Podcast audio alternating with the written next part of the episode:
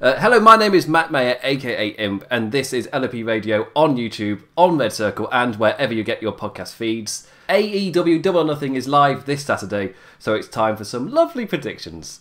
Also, first time being live, not a clue what to do with my hands. I've heard people say that's a thing, but yeah, and for some reason I keep using the trackpad on my laptop when I've got a mouse here just to stop me doing it. So, anyway, I am in a kitchen. just to the right of me, there is a fridge. Behind me, there's a massive pile of washing, a calendar, just to have I was annoyed with that calendar. I want to take it down. Uh, the only thing that I've done here to try to jazz it up a bit is Forky. it's just on there.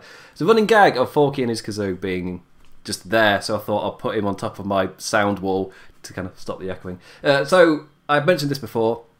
I've been trying to get video up on uh, the Lords of Pain YouTube channel for quite a while, and it's just not been the case. So it's just not been able to do it. And then the lockdown happened. I've uh, gone back kind of home with both of my brothers and wives and things. So this house is absolutely packed. There's also an extension being built at the same time. So it's uh, ironically really busy lockdown at the moment. So we've got uh, all that happening, and it's not really the best time for video, but I've figured out a way. I've got it all kind of working, so now I can see face reveal, kind of. I guess if you follow me for a while. Uh, anyway, so that was the intro. Today we'll be do- let's get all that out the way, get all that bull out the way. Uh, I will be going through the AEW Double or Nothing card. Uh, send in your predictions and whatnot in the chat, whatever, or like, even comments, or me on Twitter. If you follow me on Twitter at the damn implicat, uh, I will be not checking it during this. There's already too much going on, and it's boiling. and I'm British. I'm Irish British, which is even worse because I'm so tired. Uh, like the heat, I don't do well with the heat. Anyway, massive tangent. So I'll be going through the card for AEW Double or Nothing. I've got like graphics and things as well, so he's not just going to look at me in front of a that. Also, there's only one light source, so I'm going to be shadowed a lot, and it's my laptop webcam, so it's going to be fuzzy and crap. But most people don't care; it'll be fine. Anyway, to AEW Double or Nothing. Uh, before I get properly into it, we'll be live this Saturday after the show with LOP Radio Aftershock. As far as I know, it's just going to be me. Janman might join me from uh, Dynamite After Dark, which is Lords of Pain Radio's immediate post show for AW Dynamite. So we might be live after that. But as far as I know, we're going to be, it might just be me. And given that it's like five, I'll be normally the AW, the streams in the UK over here they finish at like seven in the morning. so I'm, I'm, normally going to bed. Well, that's not entirely true. I'm normally going to bed at like half past seven. So the likelihood of being me being able to work this at that time is pretty slim. So we'll see how it goes. The card for Double or Nothing. I'll start at the top with the big matches and then slowly go down, uh, just because now we're here on YouTube as well. Uh, just, in case you are listening to the podcast version of this, uh, why am I looking at my microphone? I do that on the podcast. there's no one, it's like I've got a friend hidden behind a wall. but yeah, so I will be. I can pretend I'm talking to Forky. So I am going live uh, immediately after Aftershock. So chances of this setup working then pretty slim. But yeah, for the podcast version, there is a picture of me, so I'm being weird and I'm moving my hands in a weird way as well. Uh, anyway, also, the hair is really puffed out. it's just gone. so, uh, yeah, that's what I call heat plus showered pretty close to this because again, helping out with an extension being built. it's nightmare. Anyway, none of you care. If you clicked on this, you clicked on here for predictions. You didn't click on here for British man's woes and troubles. So, first off, let's talk Mox versus Brodie Lee for the AEW Championship let's move my sexy face all the way up so you can actually see. Hey! Uh, hollow if you want me moved, whatever. I've got so many windows open, I don't even know how many of you are watching right now. Anyway, so I've just realised something is wrong with that picture. I can't. I drew a white line at the top. I don't know if you can see it. So that's good. No, you can't. Who cares? Who cares? so Jon Moxley versus Brodie Lee for the AW World Championship, likely to be the main event. Uh, thinking back to this time last year when it was Chris Jericho versus Kenny Omega in the first round of the AW Championship, I guess semi-finals. They just did two matches. Uh, then Hangman Page beat somebody. He won the thing, didn't he? The Battle Royal. Uh, this year there is no Battle Royal, uh, which I remember not really liking those Casino Battle Royals, where I'm normally somebody who just enjoys stuff, but this time I just didn't enjoy it for some reason. So I, and I didn't, I didn't enjoy the Casino Royales. I'm quite a light going chap. I don't really get. I don't really criticize things too much. I don't really mind that that much. But for some reason, I just couldn't get into the casino battle royals. They're, they're battle royals. This should be fun. I think I'd say they were fun, but I wasn't really invested. Anyway, we're a whole year past that, and to think like Chris Jericho had an absolutely amazing reign. Jon Moxley made a hell of an impact after Double or Nothing last year. So him being champion coming into it, where last year the show kind of ended on a note where everybody was talking about him, and one year later he's the champion. I like that. I like that. Chem- that it's not chemistry, poetry. I get symmetry. One of those. yeah. So one of those things. But Jon Moxley has he's kind of he's in the early stages of his championship reign, having defended against Jake Hager, and now he's going up against Brodie Lee uh, with of the Dark Order, who himself a former WWE guy who was trying to get his release for a really long time, and it was the joke of um, whenever somebody mucked up like that's another three months added to Luke Harper's contract. it's just he's yeah he's finally gotten out and immediately went to AEW, snapped him up. They've been running their uh, Exalted one from Dark Order storyline for quite some time and now he's been there for a little while, and it, it's one of those acts that's really had to find his place. And I'm not sure he's definitely. I feel like he's found his place a lot more, and he's taken influence from a lot of things for his character. Uh, you'll notice a lot of uh, mafia movie references, especially I guess cult films. He's outright word for word quoted Scientology like talkers and speakers. There's one I can't remember his name like one of the leaders or head talkers of Scientology. One week, um, I remember Ryan Satin uh, of uh, Pro Wrestling. It's Pro Wrestling Sheet. I'm, I'm an idiot. But, so I remember Ryan Satin talking about um, like, oh, he's uh, Brodie Lee's. Uh, he's just outright copying Vince McMahon here. He's doing this, and then I remember myself and Sir Sam just on Twitter, just like, no, he's word for word quoted this Scientology guy. like he's he's actually taken influence from multiple places all over, and I'm pretty certain Vince McMahon is one of them. It's I like the idea that he's taking influence from everywhere. Of course, in wrestling, as fans of things, you see the Vince McMahon one, and that kind of dominates everything. When really, in reality, it's not just that one. There's multiple places he's getting influence from, and all of them are. I like the mix. Long story short, and yeah, yeah, it's an interesting character. I still feel like he's still finding his feet, and this is the first pay per view as well. So this is like the first time we've seen in AEW like a new character come in, a new character debut, and then that massive gap between I guess Revolution and Double or Nothing. By that time, you've been able to establish the new character. So is it out of the realms of possibility for them to be in a top match when you've had weeks and weeks, if not months, kind of building them up? Like the one thing that's changed it is the uh, like the quarantine and everybody locking up has completely warped time. like is you kind of I think I still see Brodie Lee as this guy who's only recently debuted for AEW, and I'm kind of like, well, in a World Championship match, and he's only recently debuted. But then I think back on it, and it's been like three or four months. it's been ages. Like uh, Revolution was February, and Brodie Lee debuted, if I'm right, on the first match of a lockdown, which would have been March, and we're now in May. So he's been in the company uh, just shy of three months, which is mental to think about. It feels like he's been there a few weeks. he hasn't. so that's more than enough time to establish a character and not forgetting that this was a storyline that was happening before he got his release, where they were building up the Exalted one. There's rumours it was going to be for Marty Scurll to have his own faction. Marty Scurll then obviously got that massive job for Ring of Honor. He's now essentially in charge, which is good for Marty Scurll and good for Ring of Honor. They've been good, amazing amount of good press since that movie's been made. But that means it's a shame for AEW because they don't get Marty Scurll's wisdom and brains. Uh, I'm hyping him up because he's English. well, I kind of have to. But yeah, so there's that, and then Brodie Lee is like the I guess second choice for it. But he works and he's made it his own, which does mean there are a few kind of contrasting things with his character, where for AE. For like, the original kind of thing where they're building up the Exalted One and he got the Dark Order, where there's a bit of goofiness, but there's a whole lot of cult in there.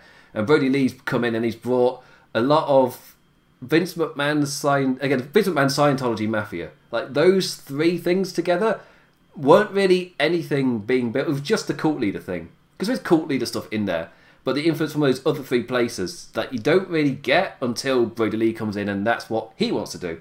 And that was apparently one of the things the Young Bucks said to Brodie Lee.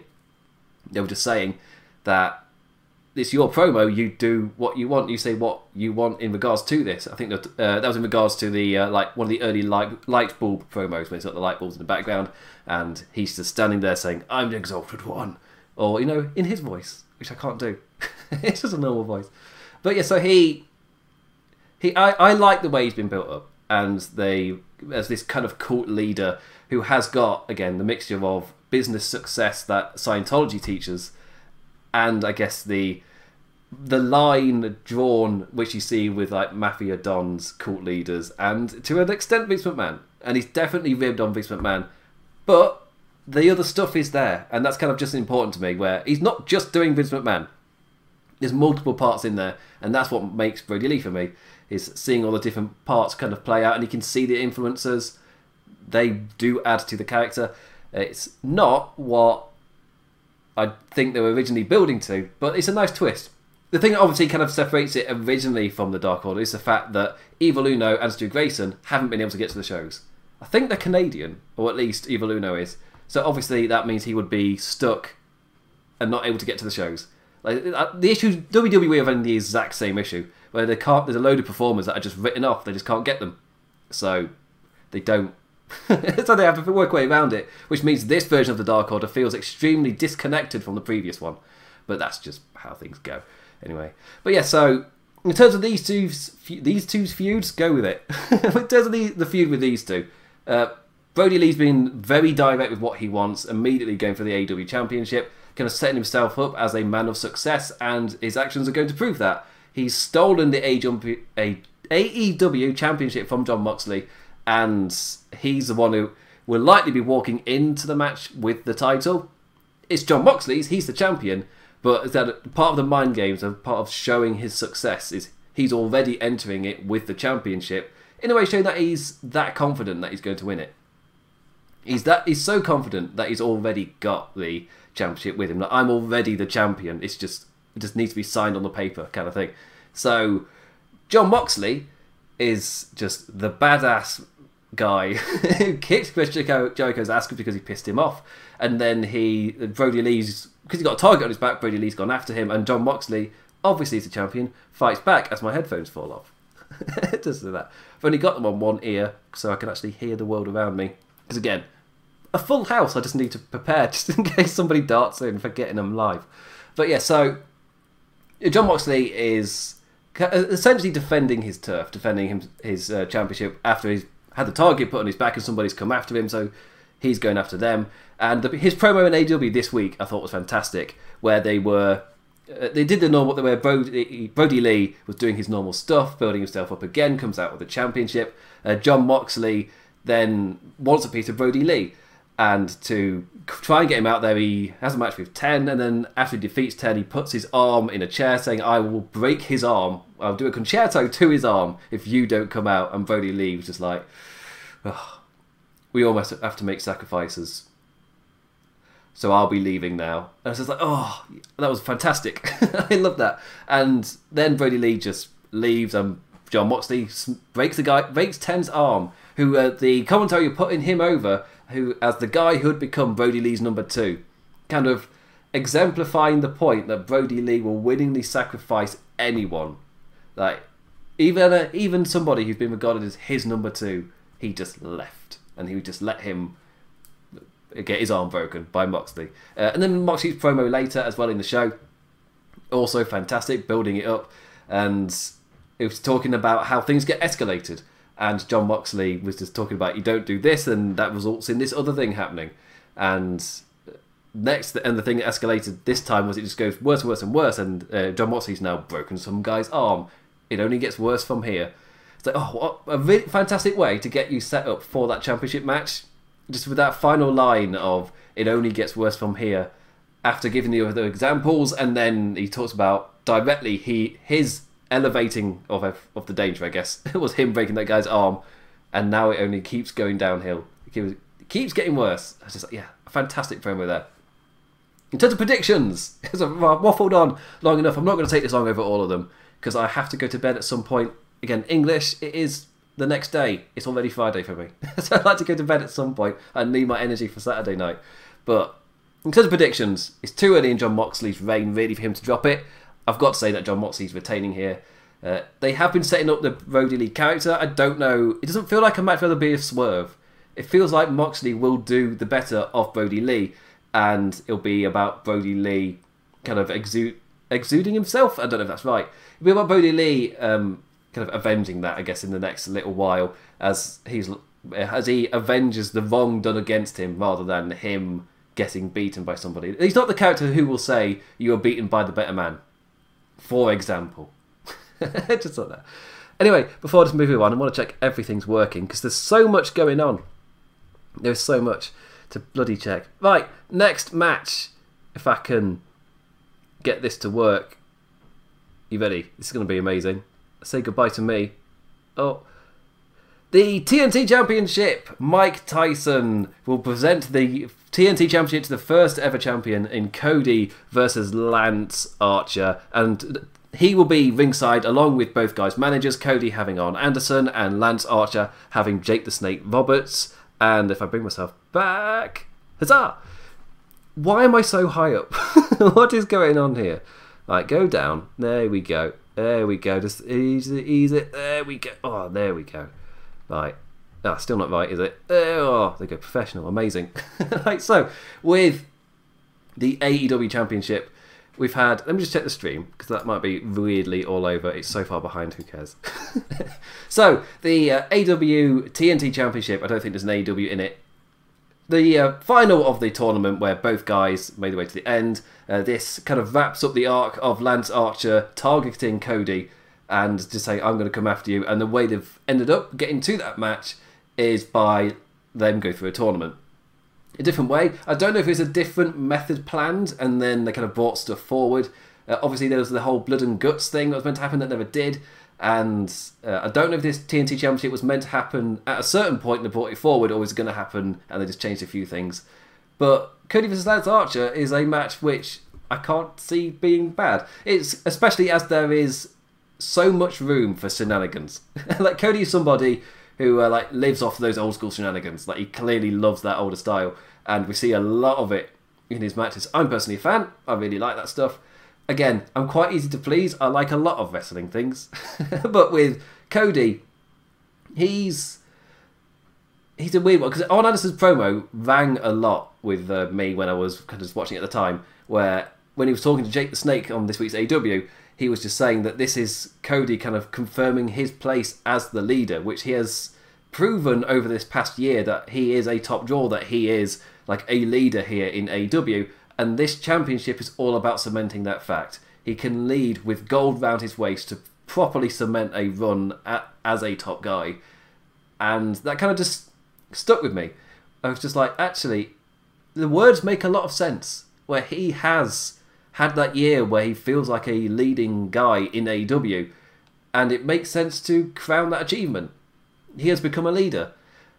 Lance Archer, on the other hand, has just been absolutely devastating and destroyed everybody. And he, as he's, as he has, oh, I can't really speak. He's had his eye targeted on Cody the entire time, so it kind of it makes sense for him to go after Cody as that's been his. To go after Cody? It makes sense for him to win the championship as he's been going after Cody since his debut. Uh, not quite like Shawn Spears, where it's targeted. Why is our headphones falling down? I think it's because it's hot. so, yeah, with so with Archer, it's been that um, kind of focus on I am going to get to Cody Rhodes. It's not like Shawn Spears, where he is directly set on that one thing. Uh, he's perfectly happy just to beat people up and enjoy it, but he wants to go after Cody. And I don't know if that's part of Jake the Snake, where he's just saying, no, this is the guy you got to go for. And Jake the Snake kind of directs the anger and the monster of Lance Archer towards Cody. But Lance Archer will want championships, he wants to beat people up. Obviously, if you're the champion, then you got a target on your back. And what would Lance Archer love more than that? to have people willingly trying to go into the ring with him that he can just destroy.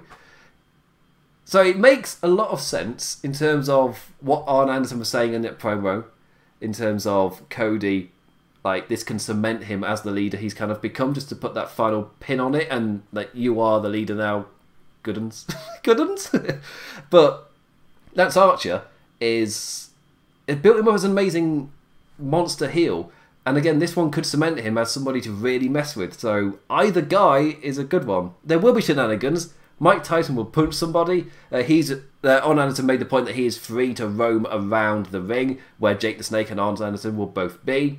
Jake the Snake will get involved. Things will happen. Mike Tyson is punching somebody. Unless, why else is Mike Tyson there? he's punching someone and uh, obviously presenting the TNT Championship as well and massive honour. So either they go with the feel good moment, which WWE seem to have gone that way as well, where in this quarantine lockdown period they've just been going a road where they just give the fans kind of that happy feeling on a pay per view. And I wouldn't be surprised really if AW go that same route just because it's proven to be the thing that the customer wants. So you give the customer what they want. And in that case, it's been the feel good moments. But AEW are also thinking long term with this kind of stuff, and it would cement Lance Archer. So you can also have that spot where Mike Tyson is unwillingly crowning Lance Archer. Maybe that's when he knocks out Jake the Snake, or he knocks out Big Man Lance Archer. I, I don't know if I'd like that, but that's also a possibility. Just because you built him up as a monster, and if Mike Tyson knocks him out, that's the issue. Quite a few people have when WWE do that thing where uh, you have the real fighter come in and destroy the wrestler. It's like, oh, it takes a bit of Creed. It'll be a funny moment. I'd probably laugh at it. I'd probably enjoy it. But uh, yeah, I can't really ignore the fact that, yeah, it could be maybe not the smartest thing in the world. But still, either option I am fine with in terms of who wins. I'm assuming it's going to be Cody. Just because as soon as Arn Anderson said that in that promo, I was just like, yes, it all makes sense. I'm trying to tilt my head. from like this, I'm lit. But from like that, it's all wrong. I've got too long a neck and too too big a head of hair. so anyway, this match will be full of shenanigans and it will be fun and enjoyable. Cody will probably bleed. Uh, the question is normally like, what's the timer for him to bleed?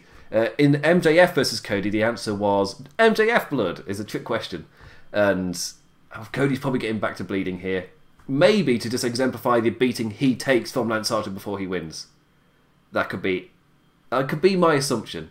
Just to really sell Lance Archer as this monster and really go for it. So when he locks in, I don't know if he's going to do the claw because he took the, you know, the claw. Ah, oh, my hands are quite big on the camera. so you take the claw from uh, Von Erich, which uh, he did, which Lance Archer was doing in New Japan. And it was it's really over in New Japan that kind of move. I don't know if it translates as well, especially in uh, I guess the submissions work, work in AEW because they've got that uh, the other wrestlers there working as a live crowd. In in WWE, when there's no response from anything apart from the commentators, um, I'm not sure if this style would work. Where you got a bloody Cody Rhodes and he locks in the claw and it's on for ages. Uh, in AEW's production, in the way that they do it, it could work, especially with because you've got those fans around ringside kind of just screaming about it, and you'll have the people, shenanigans people there as well. So that could be a nice visual. I don't know which one I want. I'm going to assume it's Cody, but I've taught myself into Lance Archer, which is how these bloody predictions always go. Unless I'm being, why am I doing that? In, in, just in case I'm being silly. So, yeah. Uh, right, before moving on to the next thing, let's see. Uh, is there a comment that makes sense that I can read? Uh, nope, doesn't make sense. Right, go for it. uh, yeah. If you have any comments, just send them in. And again, if not live, send me on Twitter at Cat, or you can send me in the comments. I will hopefully remember to check them because I'm awful at this. Ah, right, time for more nonsense with. Let's get ready to rumble. What are you doing? There we go. There we go. Say goodbye to me. There we go. I'd say hello too. Oh, Stampede! Stadium Stampede, the first ever in, I guess, wrestling history.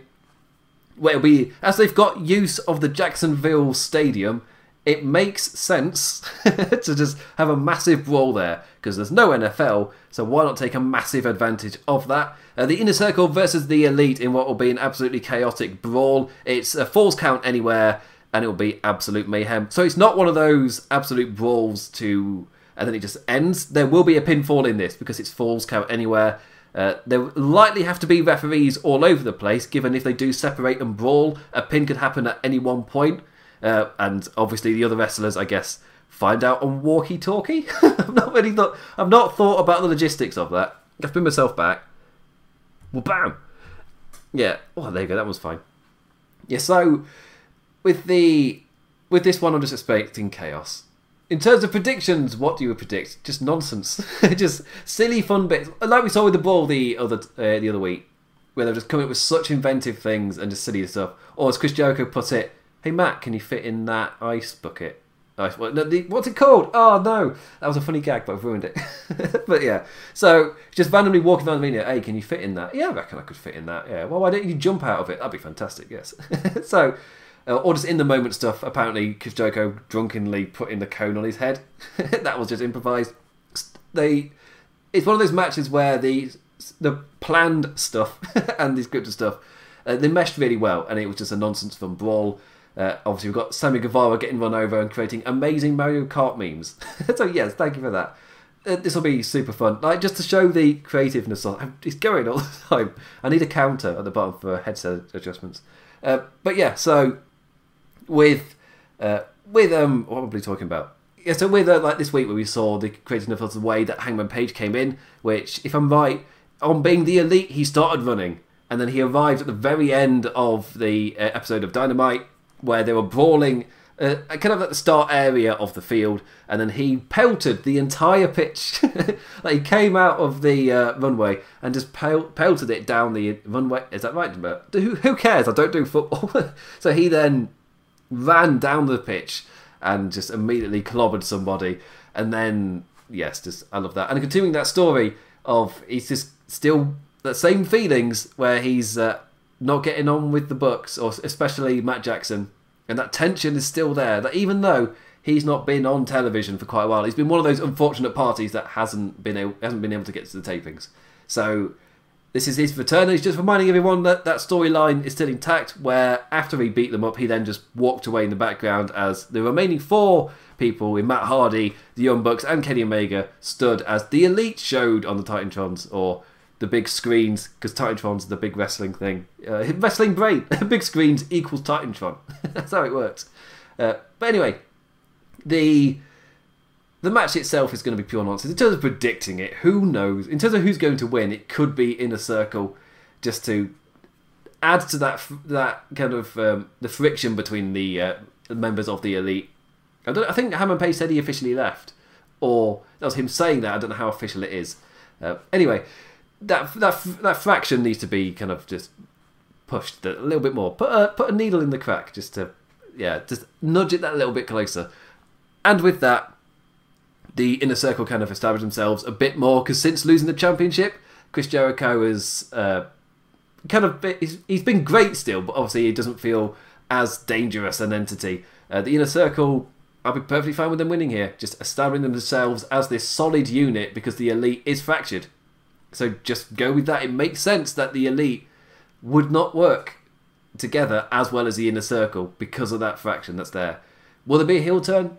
I doubt it calling Hangman Page a heel turn is really doing it kind of. Uh, when I say disservice, I mean it's way more complex than that. Yes, he is having issues with them and doing, I guess, heelish things and might turn on them. But his reasons, because I think that's what one of the things that was being talked about in the, guess, the build up to AEW properly starting was they, when Cody said the phrase that straight up heels and baby faces is archaic. But I kind of took that as to mean you can, eh, like, especially in television, where the thing for me is WWE is very representative of television of a certain era, whilst TV now has moved on, and it's we want way more complex characters. We don't just want the superhero to come in and save the day. We want complex characters and storylines and watch them play out over a long amount of time. Um, technically, like Netflix, we binge it, but we watch it with it. It's an like it's like ten hours long a Netflix thing, and you watch that kind of play out over amount of time rather than your 40 minutes wham bam, it's all written up and done. That that's kind of there's been a massive shift in that. So it kind of makes sense for wrestling to also emulate that movement, and for like the Hangman Page thing to kind of slowly like you understand why he would be angry at them, and if you do it slow enough, it's not a heel turn. It's just an understandable friction and a split where neither party's really in the right. Like in the match at Revolution, which is still my match of the year, from America. Let's not get into comparing it with Japan, as that's a completely different podcast. But this is build. Yeah, this is both teams are stutter about all over the place. It's getting close to midnight, one a.m. Sorry. Uh, so with both of the uh, both teams at that match of Revolution, both of them were being heel dicks. like both of them. There was like neither guy was really in the right. Like Matt Jackson and Hangman Page were both being dicks. so it doesn't really it doesn't really make one better than the other. Both were in the wrong. So when you see it as oh he might turn heel, it was like well no, it's more complex than that. And I, re- I really like AW for giving that kind of presentation and for it to play out over such a long amount of time that you don't really feel like either guy's in the right because you've had time to play it out and show multiple sides of people being dicks. So yeah, I think I've said dicks enough for a YouTube stream. so yeah, but yeah, prediction inner circle. In terms of a chaos, I don't know. Do we have a skit where someone does a touchdown with somebody, like Jake Hager does the like the bulldog power slam onto the touchdown field and fireworks go off or something? I don't know. uh, or you get it up on the Titantron, like touchdown or something like that. They feel it feels wacky enough to do that, and I don't know how pre-recorded in nature it's going to be. Because if it's pre-recorded enough, you can Matt Hardy can have his Impact Wrestling superpowers. That's where, like, as in, um, like if the pyro comes up with fire when he comes out with Damascus written on top of the screen and all that ludicrousness. But uh, in TNA, he generally shot fire out of his hands. They edited it in. Like Jeremy Borash was such a massive part of that that you could even tell when the Hardys left. They did something with Drake Maverick oh, and uh, well, obviously Rockstar Spud at the time, and I want to say EC3, but I think it was somebody else. Where they travelled to a foreign country and they did all this stuff with a feud, and it was done in such a similar way that it really worked. And he just saw the influence of Jeremy Borash, and the fact that he's in WWE now and apparently had some say in at least one of the uh, like uh, off location shoots. I don't know about Money in the Bank, but he definitely had an off location like involvement in either the Undertaker match or the Bray Wyatt John Cena one. I can't remember which one it is. Either way, you can see his influence in the like the Rockstar Spud stuff when the Hardys had left. But the Hardys obviously a massive part of that as well. So it's kind of like the two creative people have now split off and in different companies, both still nailing that concept. so it's, it's great to see. Uh, I I don't really know how far they're going to go with this because the Matt Hardy character, I don't know how much of a long stay it's got. Really, it's it's weird because the WWE run did a really good job of souring you on this character, and now immediately in this time, to me, it feels like the character is of its time. When it, when it was coming about, it was uh, innovative and it was really really interesting. But now, it's kind of feel like it's like past like his time was those years ago, and he's only really getting to elaborate it and flesh it out in the way he wanted to, like years later when the time for it would have been years ago, which sucks really. But I'm still enjoying the nonsense, but I'm not super invested in the nonsense about Hardy. That makes sense. Well, I feel like I'm perfectly fine with him now and this pay per view, but were it to go on much longer, not entirely sure. And of course, we're having to change things about for the quarantine world that we're in. And assumably, because Cody would have been in that match, because it would have been blood and guts, and it would have been Cody in there. But with things that have changed about now, Cody in TNT Championship match, and now Matt Hardy's in this. It did feel like Matt Hardy was like a man replacement for like Hangman Page not being there as well, and now Hangman Page is back in. So yeah, there's a lot going on. Really, I don't know how long it really works with Matt Hardy in this, but it's fine enough. So yeah. Anyway, moving on to the next thing. The next bloody thing because there's so much to bloody do. Right, next up, as I say goodbye, goodbye to the casino ladder match. Nonsense, nonsense in the shell. Turtle power. So, the casino ladder match for an AEW World Title shot. Uh, some some people pointing out, but what about the rankings? I don't know. it's it's a weird one where the rankings is something that makes like totals makes sense in wording before you see it in operation, and then how wrestling works, or we've, how we've learned for wrestling to work, it kind of contradicts a system like that. So if you try and stick hardcore to a ranking system, you can't really break out of the box. And AEW have got the ranking system, but then they also don't confine themselves to purely just working with that. But obviously, having a ladder match like this means you jump the ranking system.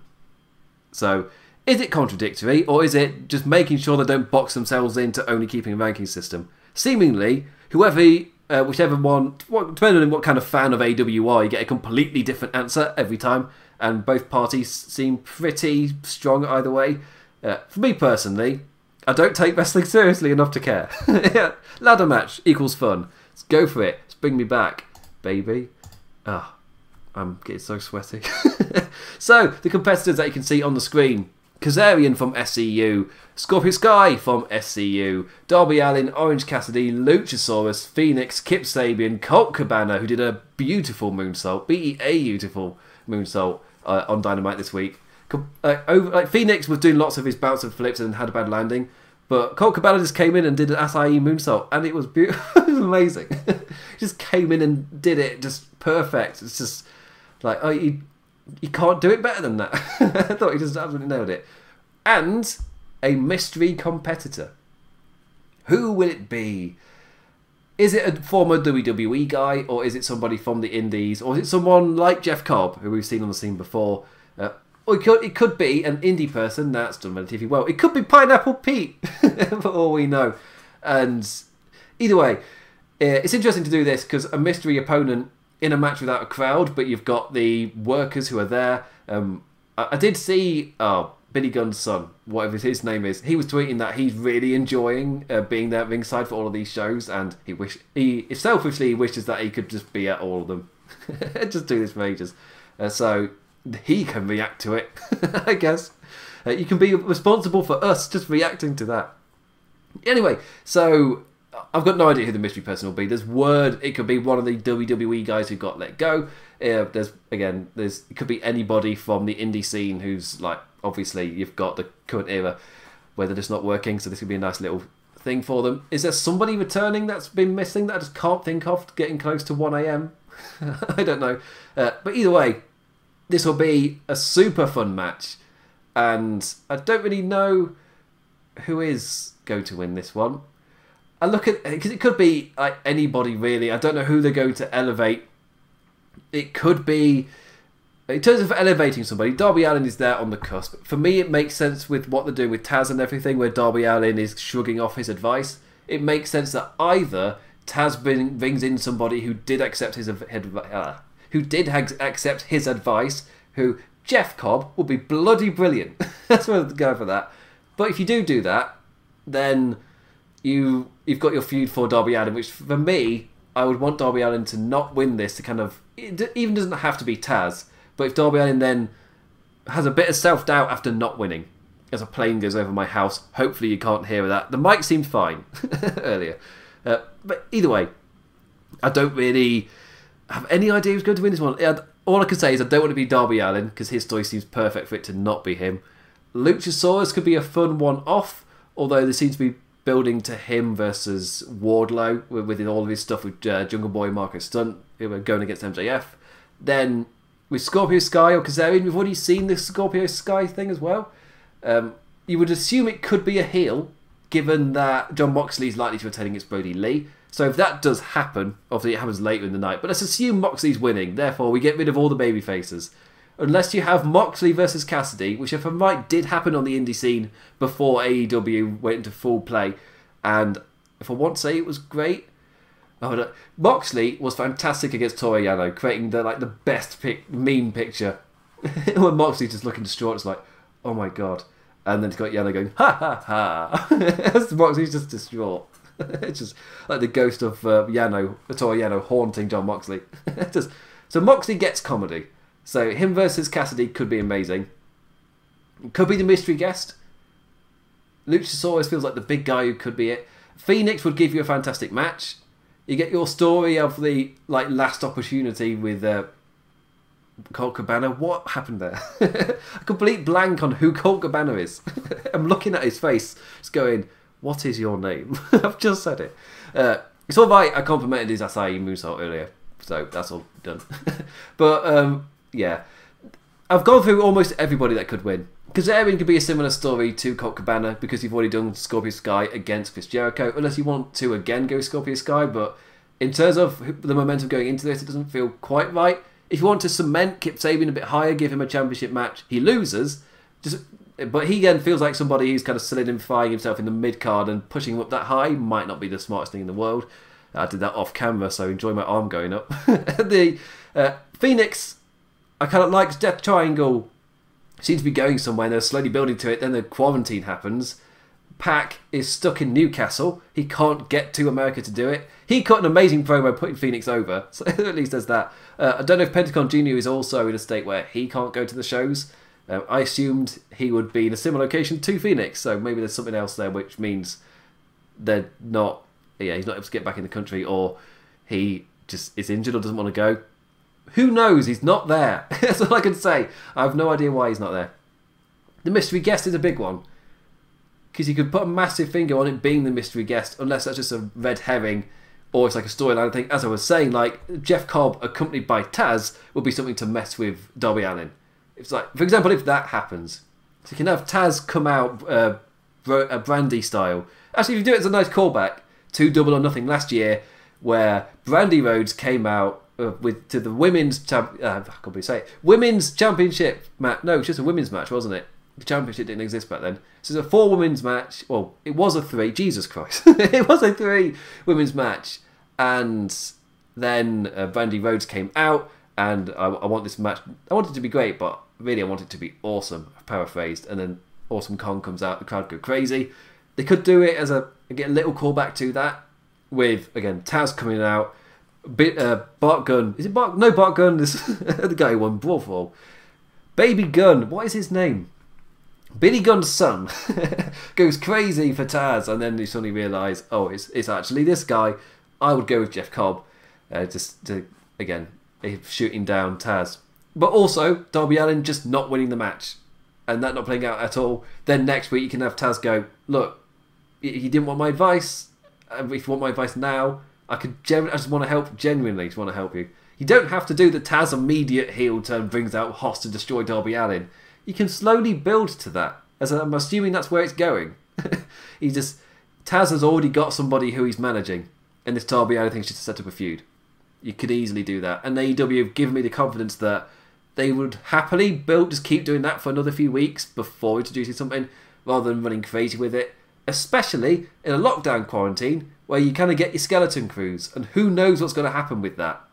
So it kind of makes sense to not bank on being able to just pull in names and names and names.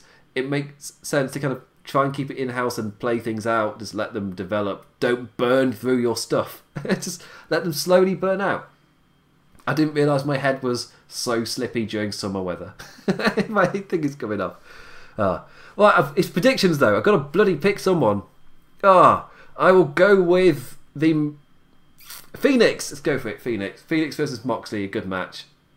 Although, if I'm going with the entertaining side of it, Orange Cassidy wins. He's mega over, go for it. He obviously doesn't win the match against Moxley. Like, like with his uh, match against Fenix. Like, he obviously doesn't win, but he puts in a good shift in it, and you're like, oh. Like, like Santino Marella with Daniel Bryan at the end of the Elimination Chamber. Of course, Orange Cassidy doesn't beat Jon Moxley, but he can tease it and things, and Jon Moxley really does get comedy wrestling, so It'd be fantastic. Oh, I was gonna go with just a smart choice of a wrestler I'd like to see in a world title match, but screw it, Orange Cassidy. just scratch that. Let's just go for the silly thing. Right, let's say goodbye to me. Huzzah! I can do that. I can take a swig of water now. Enjoy the sexy picture. Right, let's get up the next match. The AW Women's Championship in a no disqualification match and no count out. I guess that's was that technically no holds barred, no rules barred. If I don't remember, I don't know if that's a WWE thing because I remember kind of going through what the, what was allowed and not allowed in those different matches, and it's actually really weird. Wait, what is allowed in each one and what isn't? Like, there's only one match where something isn't allowed, but I can't remember what it is. Yes, crazy, crazy world. So, Nyla Rose, the champion, defending against Hikaru Shida, the challenger, who has been the number one seed for weeks and weeks. I think they said eight or nine weeks. She's been the number one contender at the top of the AW women's rankings. Obviously, highly influenced by the uh, COVID kind of lockdown things. So you've only got your skeleton crew. But the women have really found themselves during these like, kind of last little whiles. Back I come. Huzzah! Oh, oh yes, laptop webcam. Enjoy the noise back on the camera. So, Hikaru Shida has been fantastic, and they've done a really good job over these eight weeks, just establishing her, as I was saying, with that streak. Because that's how long, if I'm right, the lockdown's been, and uh, she's uh, Shida, uh, for that entire time has just built her up to this. And she's stayed undefeated, and she's felt like a like a genuine threat. Uh, this week she got help, but she was able to overcome Nyla Rose. It's kind of like the logic of, well, I bet I did best you at the end of AEW. That that means I can do it again. I don't think she will.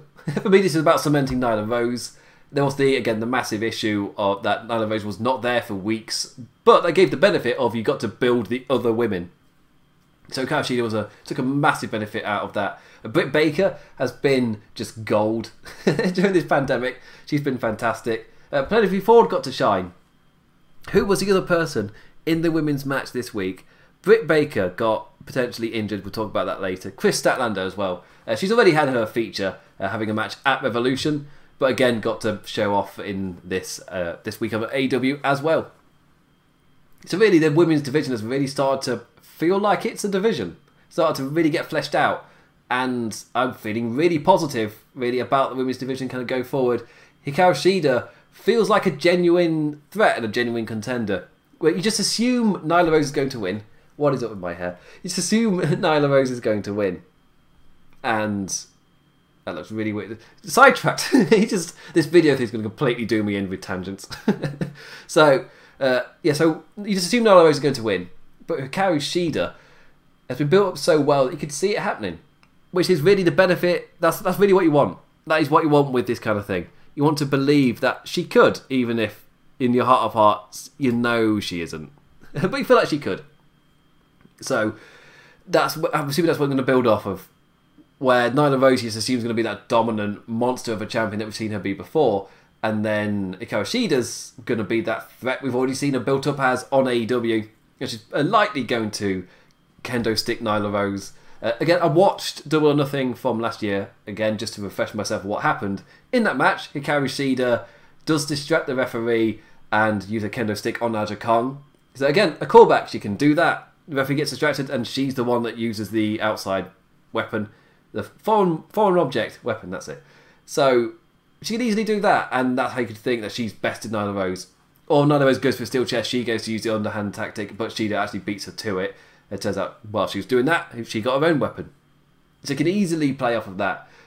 I I don't know how much Hikaru is going to get in this match. Like it's been a thing with AEW where they really have no worries in having their challengers get really, I guess, really close to that pinfall. Like you really do believe that they could win in that moment, that they did something that was enough, and then it just yeah, it, it, the champion survives and then gets momentum back.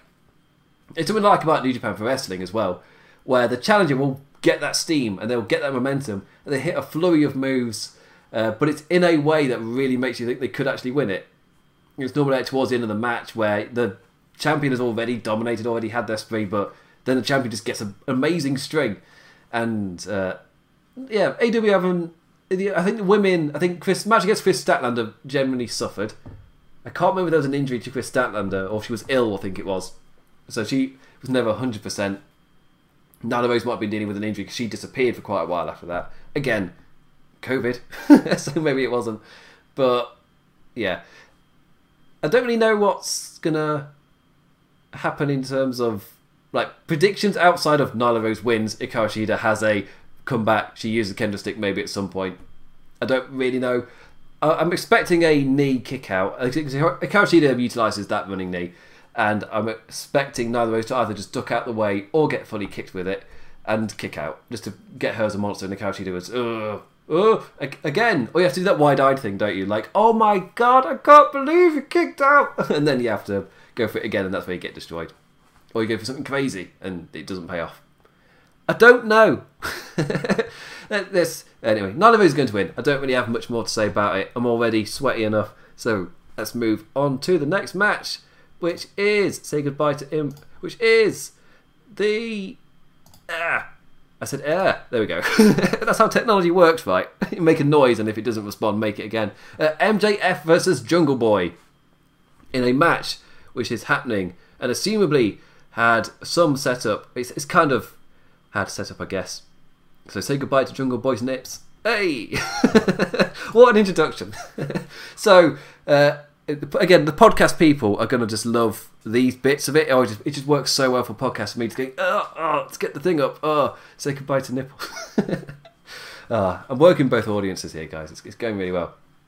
So, for me, this is MJF keeps his momentum. Uh, they mentioned on AW this week that MJF is undefeated in AW, and it just dawned on me. Well, yeah, obviously, for those first months up until the turn, he was with Cody by Cody's side, helping out out, uh, helping out in brawls, teasing a turn, and then at the pay per view full gear, it, the turn happened. So then he got to sell the turn, and then he gets uh, he pays uh, Braxton Sutter, what's his name? Butcher and Blade. such a nerd. uh, Butcher Blade pays them off to be the mercenaries for him, and MJF since then has been now and then just getting a win to keep that momentum going. And just dawned on me, like, oh yeah, they've been telling such a strong story that I just completely, or like an arc, or building him up so well, I just completely forgot about his record. Where it just made everything they were doing just made sense in how he would build him up. Like it didn't even dawn on me that he's undefeated. It's like, oh, that's just like another, like another thing you can use for MJF, where he's this absolute prick, but he's really, really good, and he's undefeated. And uh, Jungle Boy, I guess in a way, comes in a little bit of an underdog. Uh, this is AW uh, giving the the future of their promotion. We like guys like MJF and uh, Jungle Boy. I'll go. Uh, like, hopefully, if AW continues to, to continues to succeed, then these two will be like high up the card in years down the road. And MJF versus Jungle Boy is my mouse is glowing different colours. So hopefully that's not on the screen. But MJF and uh, Jungle Boy, it's I, am trying to think. Darby Allin versus Sammy Guevara was that match at the last pay per view, and this this match has got that kind of similar feeling where it's the showcase of the future, where you just give them this mid card match and let them have at it, uh, get get each other over, and then the end thing. Uh, MJF will be the heavier favourite, I reckon, just because of who he's been, who he's already beaten, and who he is kind of, uh, I guess, aligned with when he's in matches, as in who's he against. It just feels like it's a higher caliber, like who he's interacting with. That's a bloody word. Interacting. It's not difficult to find. so it, you don't really know how much Jungle Boy's going to get in. Because uh, again, I'm expecting MJF to be a prick and all that. Uh, part of MJF's thing is the other person starts to out wrestle him, then Wardlow does something, and then MJF gets back. Because they don't paint MJF as oh he's all he's all talk, but he's not anything in the ring. Like they don't do it that way. MJF can back it up in the ring. Sometimes he needs a little help, but he can carry most of the weight himself. Uh, and I'm soon as where this will go. Uh, Jungle Boy will at some point start to have that momentum flash that I was talking about with the challenger. Like if you picture MJF as the champion, I'm expecting such a similar flow where MJF gets that build up and then Jungle Boy gets his momentum, he snatches it and looks like he's going for it, and that's when Wardlow does something and yada yada yada. Will Marko Stunt be out there to help? I guess. Personally, I'd prefer Marko Stunt. I've, already, I've just done the fingers. I got to do them again. Uh, the Marko Stunt. I prefer if that was in the ladder match. That was a crap joke, but I paused to do it anyway. Uh, anyway, so Marko Stunt. I prefer to see him in the ladder match to do something. He could be in both, I guess. Uh, just as the, the gag that he's really not an equaliser to Wardlow. Like his purpose to be there is to stop shenanigans, but Wardlow just launches him into like the wrestlers in the crowd. Again, a benefit of it not being a genuine crowd and it's your employees, it's other wrestlers. You can chuck him into the crowd. just launch Marko stunt away. Personally, that would look amazing. But then again, do you want that something like that where Wardlow just completely dismisses him, or would you prefer a ladder match spot with Marko Stunt doing a massive stunt? You could do both, I guess, but you can only have one Marko Stunt pop really on a show. Don't want too much of him. Uh, anyway, but MJF is going to win here. Keep that undefeated streak going. Jungle Boy's not the guy to take it from him. He's going to get his slow, gradual build as it is. There's not really any point in getting MJF to lose here. Why would he lose the streak to Jungle Boy of all people? Continue building that up. Just continue to build him undefeated. Yeah, go with that. There's not really much more to say because it'll be a mid card match, which is showing stuff. There's Jungle Boy's nipples again, everybody. Enjoy those for a second. Right, the penultimate match of the main card. Britt Baker, sorry, Dr. Britt Baker, DMD, versus Kris Statlander. And the, this one is, as far as I know, in a bit of doubt after Britt Baker might have sustained an injury in the tag team match this week on Dynamite, where uh, Nyla Rose was suplexed into a Britt Baker who was in the corner, and just immediately she was just looking at her leg like, oh, oh crap. As in it, it's like that kind of. I don't know if I, it didn't look like. I don't know whether to call it because sometimes you get shocked when you get an injury, and it's kind of you kind of just zone out stuff in a way, and you look like you got that look on your face where you're just staring at it or just staring, thinking. Uh, but also, you could just be thinking, "Oh crap." Uh, um, oh, someone in WWE had that reaction where they got injured and they were just pissed. Uh, uh, the, the only one that's coming to my head blatantly is Randy Orton when he separated his shoulder. But I didn't know if that came across as him doing fantastic to stay in character. I can't remember if I'm thinking of the right one. Uh, anyway, it's ha- I've seen it in WWE before, where somebody gets that injury and you just see it on the face that they're just like, oh, for God's sake, why now? Uh, Wade Barrett, he did it. I can't remember what happened to him, but he was getting that push, and he seemingly could have been like a top main event guy, and then he seemed to just get injury after injury, which just sucked, and then they never had faith in him. Either way, Britt Baker has been absolute gold. I said this earlier, but she's been absolute gold in this women's division during this pandemic. Uh, really got on her character over. It was going well anyway. Uh, her interacting with Tony Schiavone was getting her over the hill as it was, but now she's like genuinely like she's got her character like nailed down, and that really helps make the division feel like a lot more fleshed out and alive. Having a character that fleshed out, and that she just she just feels like a character now, which is great. And it absolutely sucks that she got that injury. Who's back? Oh, it's me. I keep going for the yeah, as I said earlier on a laptop, and I keep I've purposefully put a mouse connected so I don't have to do this. My arm, and then I turn it back on, you see a weird bending arm. it looks so strange. I'm gonna bend it like that. it's so weird. Uh, anyway, so I uh, put my arm down now because it's really strange. So with with this match, it I don't know if it's definitely called off. If it goes ahead, I'm predicting Baker because that's like the next kind of step for her is to cheekily get a win over somebody on a pay per view. Just because the character's been nailed so much, it makes sense for like her getting herself across as a role model. It makes sense for her to then on a grand stage cheat to win. That's just that's just the next note in the in the arc. It makes perfect sense. And Kris Statlander kind of add to her character, just her getting pissed off at being on the end of that. That's exactly what. Like, really just to give the if they give them 10 15 minutes like AW aren't shy in giving a lower card match time that does often result in again in imp going to bed at 7 in the morning but it does mean that the characters get their time to play out you're not rushing through something uh, and this one could get 10 minutes or so just to properly play out and then Britt Baker is yeah, if he pulls the heel card and does the cheeky roll up a cheat or something, and that's how Kris Statlander loses.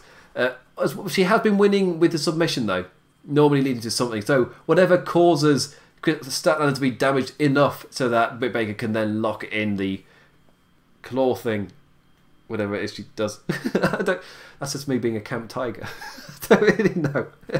oh, what's the phrase? Oh, I'm a dandelion. That's it. but yeah, so I don't really know. I've saying that a lot. It's one thing to take away from this live stream is that when Imp's, hot, he just doesn't know things. he just doesn't know things.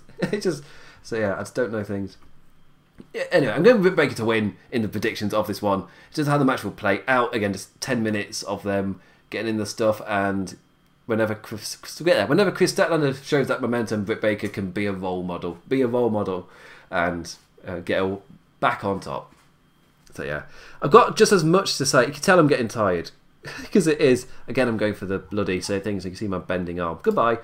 Let's not do that. Right, next up. There we go. Dustin Rhodes versus Shawn Spears at Double or Nothing. So this was uh, Shawn Spears on this week's uh, AEW talking about uh, on what did he have? He had his SSN where it's Shawn Spears News and he was fully dressed up like a proper news actor, and they had the graphics along the bottom. I thought it was fantastic. I thought it was great. Uh, yeah, generally enjoyed Shawn Spears. Also, the uh, Dynamite After Dark guys, Gentleman and Jeff. Uh, gentleman on that show does not like Shawn Spears. He's never cared for him. And he loved that Shawn Spears news segment. so they are onto a winner with that. When even Jan, when even he just cannot stand Shawn Spears, and he's like, "Oh, I really enjoyed that."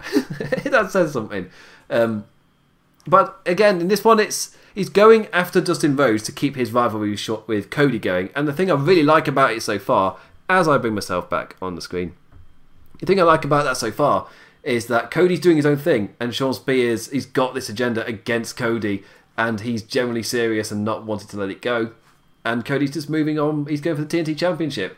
Well, Shawn Spears is like calling him out still and everything, going after him and going after Dustin Rhodes is part of that. And the way he got to it, obviously that really smart thing of going on television and asking for the match, and he's just like, well, I've asked for it now. What are you going to do? Not give it to the fans after I've publicly asked for a match and set it up in that way? It's just like, oh, yes, I really like that. So he gets his way with Dustin Rhodes. I don't know if this is going to be. Is that there's that thing of me not knowing things again? Uh, will Dustin Rhodes get his comeback after losing to Hager? After being used as the guy who's putting others over, does he get a win over Spears here, or is he used yet again to get someone over who kind of needs the win?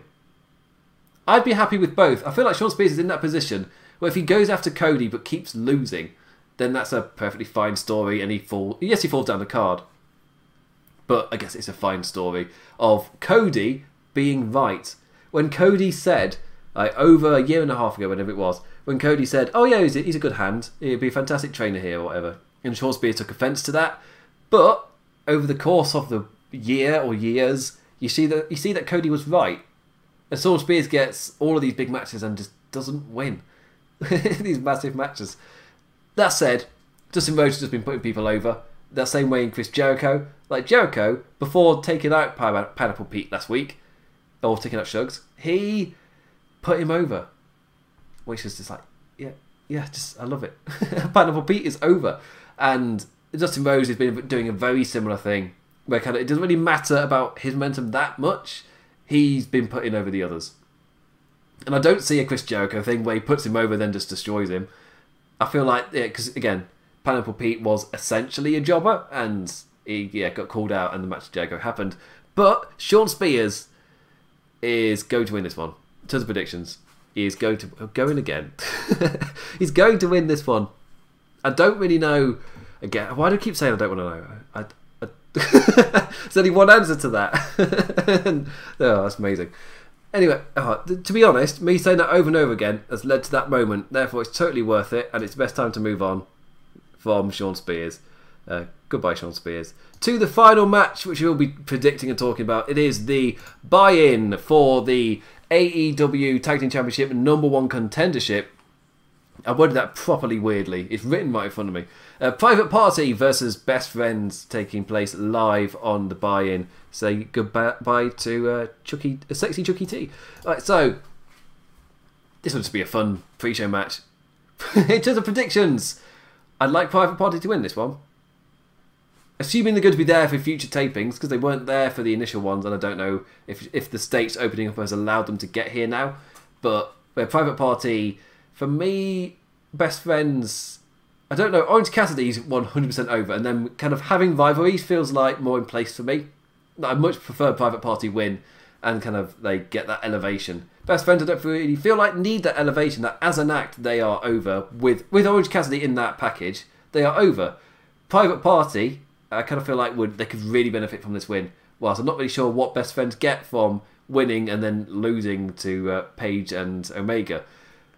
Of course, unless the story is whoever challenges next, they are the team to win as the fractures continue to show. Because of course, going in line with my other predictions, were the inner circle to win and bigger, and the fra- and the uh, friction between the group of the elite is even bigger, then that makes sense when the tag team t- championships are defended by Hangman Page and Kenny Omega. That there will be friction. It will be there, and it just you can then crown new champions also, if Private Party beat them, then that carries on that thing of Private Party beating the Elite, and I like that. just continuing this continuity where they beat the Young Bucks in the tournament, then they here beat Omega and Hangman. I like that. Just keep that nice and going and flowing, and whatever. so yeah, uh, yeah. Prediction: Private Party to win. Other prediction: super fun, high flying, uh, lots of action tag team match. Uh, also oh, Chuck Taylor pulled out his, a move that of his that I loved on the Indies, but I can't remember what it's called now. Uh, it's it's um it's like he's going to spin them in a blue thunder bomb, then he just power drives them. and just, the first time it happened, I thought, oh, that's devastating. I love it. It's, it's fantastic. I can't remember what it's called, but that thing where he kind of spins them up like he's going to do blue thunder bomb, and then just nope down. I love that. Fantastic. Uh, and that's the final match. Can I find the just the standard double or nothing thing? Say say goodbye. Oh dear. Did I? There we go. Technology, guys, isn't it amazing?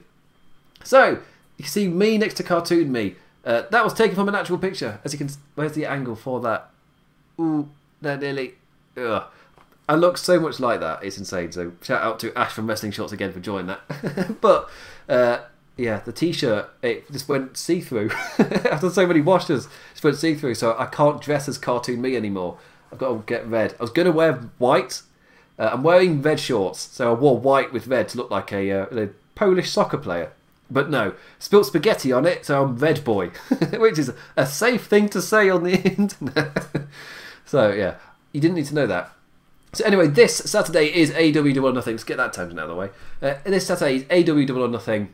I might go. Uh, no, sod it. I was going to say I might go full screen, but no. Look at cartoon me. Uh, Double or Nothing will be live this Saturday. Um, from uh, the Jacksonville place, whatever it's called. Uh, I will be live with Lords of Pain Radio Aftershock immediately afterwards it is finished. Uh, if I can get this video to work, then maybe maybe I could just use this setup with a different picture in the background. Who cares? I'm bloody knackered as it is. Never mind. At 5 a.m. on Saturday night. Uh, but I'll be live immediately after to cover it for Lords of Pain Radio Aftershock. Uh, I might be joined by Jan Man from Dynamite After Dark, but that's not a certainty. Um, again, just life, as you understand, is very complicated and mixed up right now. So the availability of things just isn't there for everybody. Uh, so that's the case. But also, if I can get up my list of stuff, uh, I've already said that I'm back here on Thursday as well every single week. But yeah, I'm back on Saturday live immediately following Double or Nothing for LOP Video Aftershock. Uh, but please do check out our other shows on the Lords of Pain Radio brand. Uh, if you go to lordsofpain.net or if you go to wrestlingheadlines.com, they feed into each other, doesn't really matter. then they will show up. But uh, live after AW Dynamite is our AW post show Dynamite After Dark with Jamman and Jeff. Uh, yesterday's show's already up on the channel, uh, on the Lords of Pain YouTube channel, and up on the uh, Red Circle. So it's gone out to all the different uh, podcast feeds as well. Uh, Fridays is Fan and Mystic with WWF The Legacy Series, an unabridged look over the history of the now WWE with the journey of the WWF. I cannot recommend this show enough. Starting from WrestleMania 1 and episode by episode, not just pay per views. Saturday, Saturday night's main event, one by one, go through in detail. As I said, unabridged. just I cannot recommend this uh, podcast enough. Uh, Saturday I'll be live following Double or Nothing, and Tuesdays is Kingdom of Honor, where they're currently going back over TNA's 2005 pay per views. Uh, this week's episode was Genesis. So that's that. Anyway, one final check on everything. It's not in English. Shall I translate it and see if it makes any sense? The comment is probably. I need to reach over my weird arm again. Let's do this. Uh, this would be great. Translate. Yeah, it's amazing podcast content as I randomly translate a thing. That's an amazing translation. Oh. Uh, so in the comments, it translates to "old man who you talk to," or is it "old man who you talk to"? As in, I'm an old man who you talk to, or you, old man, who you talk to. Uh, as I've said in the past, I talk to a wall about professional wrestling. For some reason, people listen. Don't I don't know why. some people people some people listen, uh, so I, I've ended up having to keep doing it. so there's there's the answer to an amazing question. That might be my favourite one. that might be my favourite one. Uh, I don't care if he posted that and left. It's like this is rubbish. Oh, what are you doing, old man? No, I love that thing. I love that translation. Uh, anyway, that's all of that. I've uh, I've not actually got the theme for Imps LOP Radio Adventure set up on here, so say goodbye to this. Anyway, this will be up on the podcast feed shortly. I've got to get to doing that. Uh, I will be back on Saturday, then on Thursday, so please do check that out. You can follow me on Twitter at the Damn Cat. Uh, I'll be. Uh, I posted a column last week for Lords of Pain as well because I'm also a columnist on there. Uh, that went up if you want to give that a read. Uh, there's also awesome other columns up there which have uh, taken over. so you want to read those as well. Also, Tim Rose put out a thing on Twitter, uh, Twitter, on the YouTube channel. So you want to watch that. That wouldn't be the worst thing in the world. anyway, uh, with that, I say thank you for listening. And if you, how did I do? I assumed crap. this is my first time doing this, and I'm sweating like hell because it's also boiling hot. Like, talk about through the fire whenever I try something new. First time I did aftershock, there were it was a lightning storm, and the guy I was meant I was meant to be uh, helping out somebody. Then I meant to be helping out former host Stephen Bell, and both of us on opposite side of the world had lightning strikes, and we were all in middle lightning storms, thunderstorms. He lost power. My sky was flashing bright lights as I was doing it. if people in the UK remember that from last year, and uh, yeah, talk about baptism by fire. It's happened again, just in under like the worst conditions for a British Irish person. just absolutely, uh, uh, it's gone all right. Anyway. With that, I say thank you for listening. Thank you for watching. Uh, send in your thoughts or predictions to do with uh, Double or Nothing this Saturday. Join us for Lords of Pain Radio Aftershock. Follow me on Twitter at the Damn Implicat. Follow Lords uh, Wrestling Headlines at Lords of Pain. it's so much to remember on Twitter. Uh, and with that, I say bid you adieu. Adios. Click, click. Adios.